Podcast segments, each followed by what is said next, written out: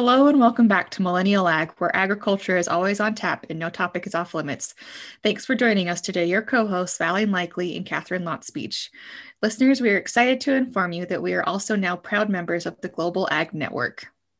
Woohoo! This is, I think, our second week on the network. So if you're listening to this through the Podbean app, uh, please note that it will soon no longer be um, uploaded there, um, but it still is on all major podcast platforms. Um, and so we're super excited to to collaborate and join a network of amazing other podcasters. So make sure to check out the Global Ag Network as well, um, and and check out some of those other podcast episodes.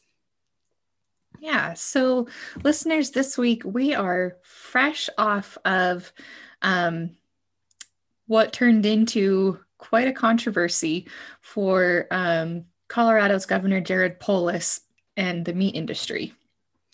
Yeah, we. It seems like Colorado has been in the limelight um, quite a bit lately, and we like to give you you know national topics or not always focus week after week in one state but this topic seems to it hits really close to home one but it also affects the national um, agricultural industry and we continue to see the impacts it has across the united states. Um, we started out with uh, jerry so- senator sonnenberg um, talking about meat out and um, march 20th um, was meat out day that that Governor Polis had made a proclamation about, and we we talked about it right after that proclamation came out. Um, and so this weekend, it was actually kind of cool because the agriculture industry all across the country, you know, you saw Nebraska, South Dakota, Texas, all those, you know, big ag states started making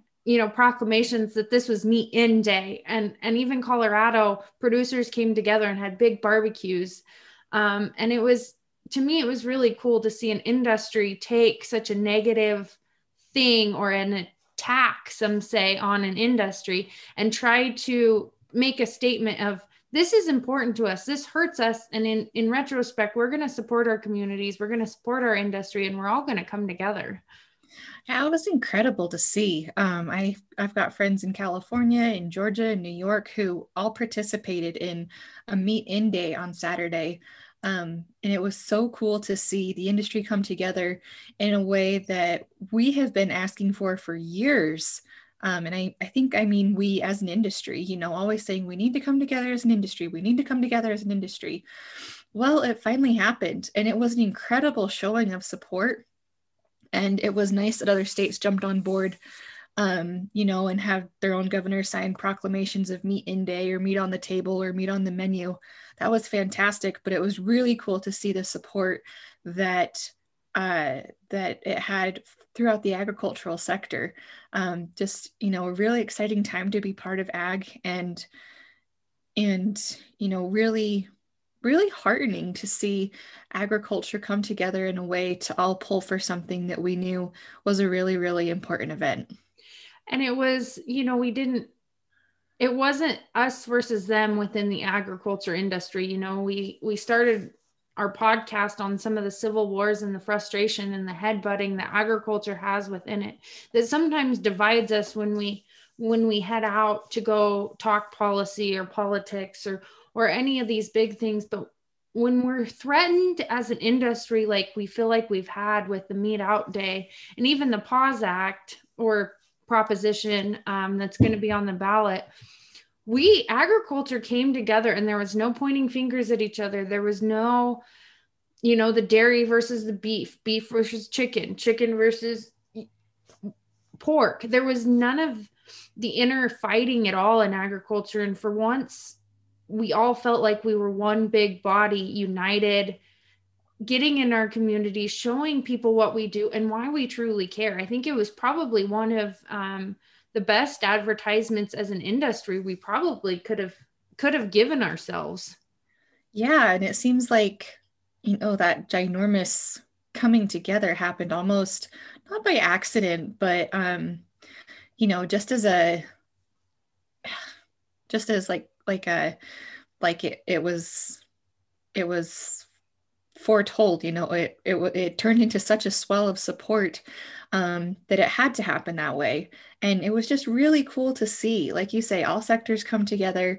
Um, it was really neat to see pictures of people. I mean, packed into sale barns and arenas and you know machine sheds and and everything mm-hmm. getting together and celebrating um, meat you know something that is a very large part of our economy here in colorado and and obviously a huge part of the agricultural sector in north america. Yeah no and it was you know you saw you even see cattle trucks with you know beef it's what's for dinner plastered on the side of it or hay bales with paint all over it you know eat meat. And it was you know cool to just see a simple tagline or a simple proclamation even as governor polis had put it but it brought our industry together. And it's kind of you know not to bring covid into this at all but you know the last year has been has been frustrating for everybody has been a whirlwind of emotions. Um, for some it's been great. For others it's been absolutely heartbreaking. And it's you know big versus small all that stuff. But this last week it seems like we were able to come together and put some of that frustration behind us um, and really fight for what we want. Fight for an industry. Take the bull by the horns literally. Um, and and fight for what we want. You know we want to keep agriculture alive in colorado. We want agriculture alive in the country. And to see all that come together and see some passion and spark and, and some motion being made i think was really rewarding at least from from my perspective Yes, I agree 100%. It was it was a very rewarding thing to see, especially after, you know, sort of the culture wars that we've talked a lot about on our podcast. And I think that this couldn't be coming at a better time um you know, in terms of what's going on out there with legislation aimed at um getting rid of or yeah, legislation aimed at getting rid of and attacking animal agriculture.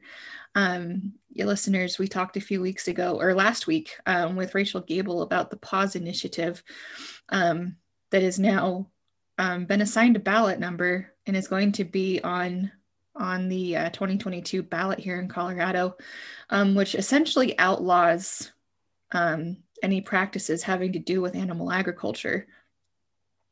Yeah, and it's, you know, I think I saw today and I don't again it was just a tagline, so I probably need to do some more digging, but there's rumors that it's going to also or a similar similar ballot initiatives going to occur in Oregon. So, you know, while it's Colorado and the craziness going there, it just takes a little seed to be planted in somebody else's head that we can do this too and all of a sudden we've got four or five different states looking at this ballot initiative um, that could potentially put animal agriculture out of business or at least take it completely out of the states that that put that in there. And so we've we've got to continue this fight you know going forward. And like i think this was a good step but we're not even we've just started. And i don't know you know how do we how do we continue to have these conversations? How do we continue to have these barbecues and these big agricultural get togethers, you know, amidst COVID, amidst some of the craziness that's still going on? How do we continue to show up while still doing our day to day operations? You know, I'm fortunate enough that my job is typically eight to five, and then I can come home and help dad on the farm and ranch now. Um, but I've got some flexibility to do a podcast or do some of that. Some of these guys, you know, we've talked about, especially through mental health too, you know, these long days, especially in springtime when you're planting and moving cows to the desert or calving cows or whatever. How do we how do we continue this good fight when we're exhausted? and how do we continue to protect ourselves mentally, physically, emotionally, but continue to all show up to these events because that's what's going to keep our industry in business.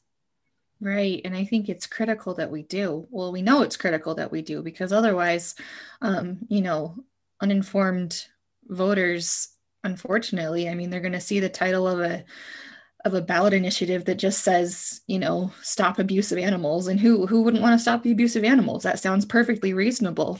Um, but the the language is so so very different and misleading from what the actual title says. Um, it's critical that we stay engaged as agriculturists, um, whether or not you know you're you're direct part of the meat industry or the agri- or the animal agriculture industry you know because we all do rely on one another um, it takes synergy to make our all of our sectors go and we need to um, have each other's back essentially mm-hmm. uh, you know to protect each other because mm-hmm. um, you know there's fights coming for for other producers in agriculture that just haven't showed up yet or have been in the past. You know we could talk about uh, gmo labeling or um, you know any of the you know free glu- eggs.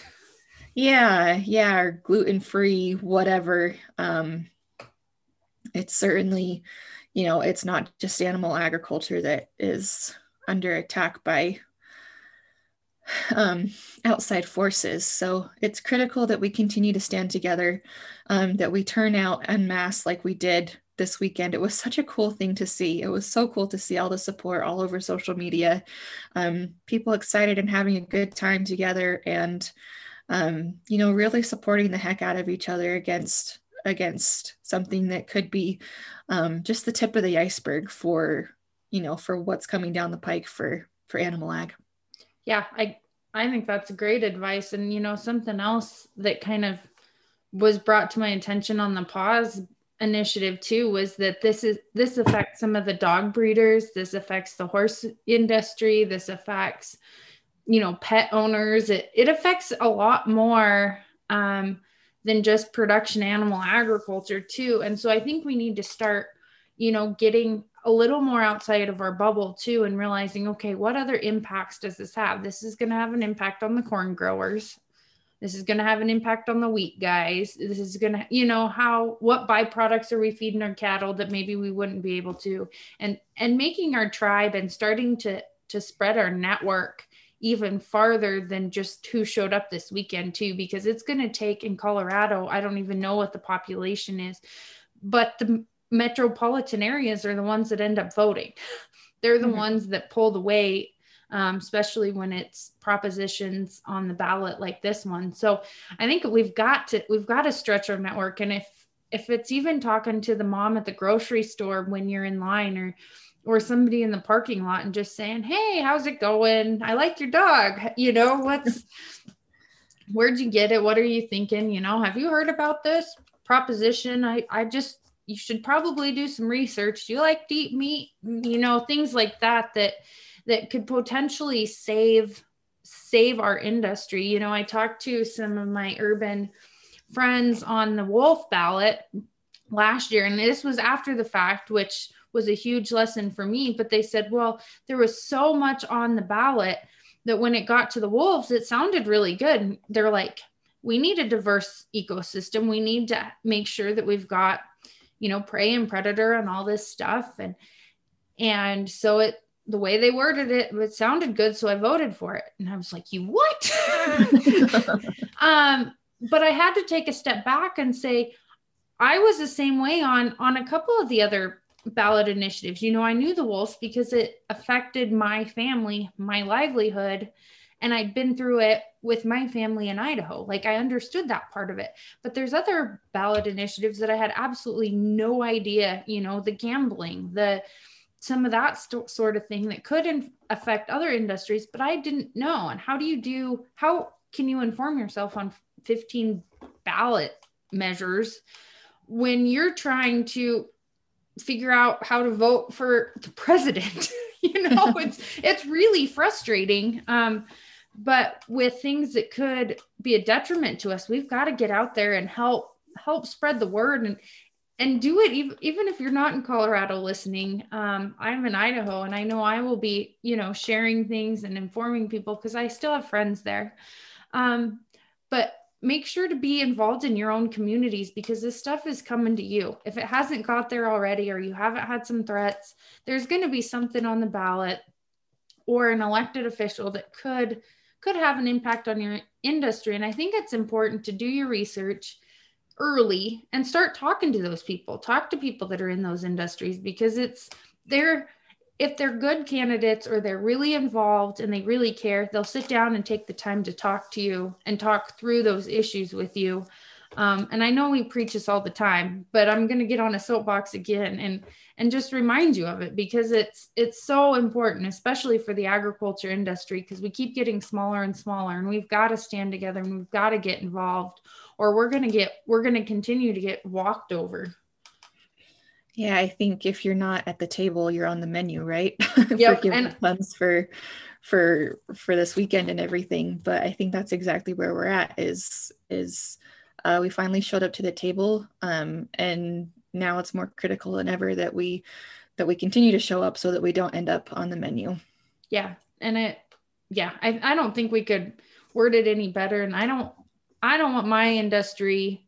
I want my industry on the menu, but I don't want it being butchered out of production or out of out of actually coming, you know, being done with. And I I, I love that analogy, especially for agriculture. Um, and I I think we can probably just leave it at that. Um, we'll continue to um, bring you updates on where all these ballot initiatives go. You know, we'll track Oregon, see see if it's a rumor, see if it's actually happening, and maybe bring you some perspectives from different states.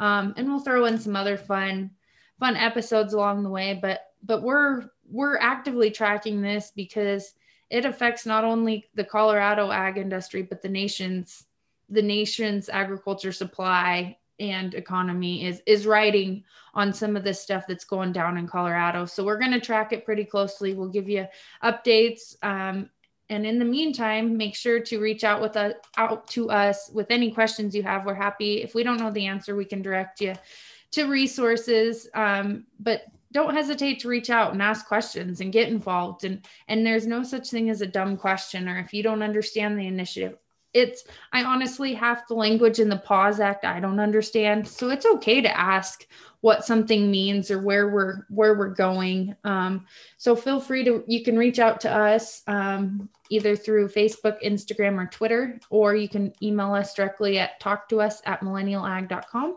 and until next week we are millennial ag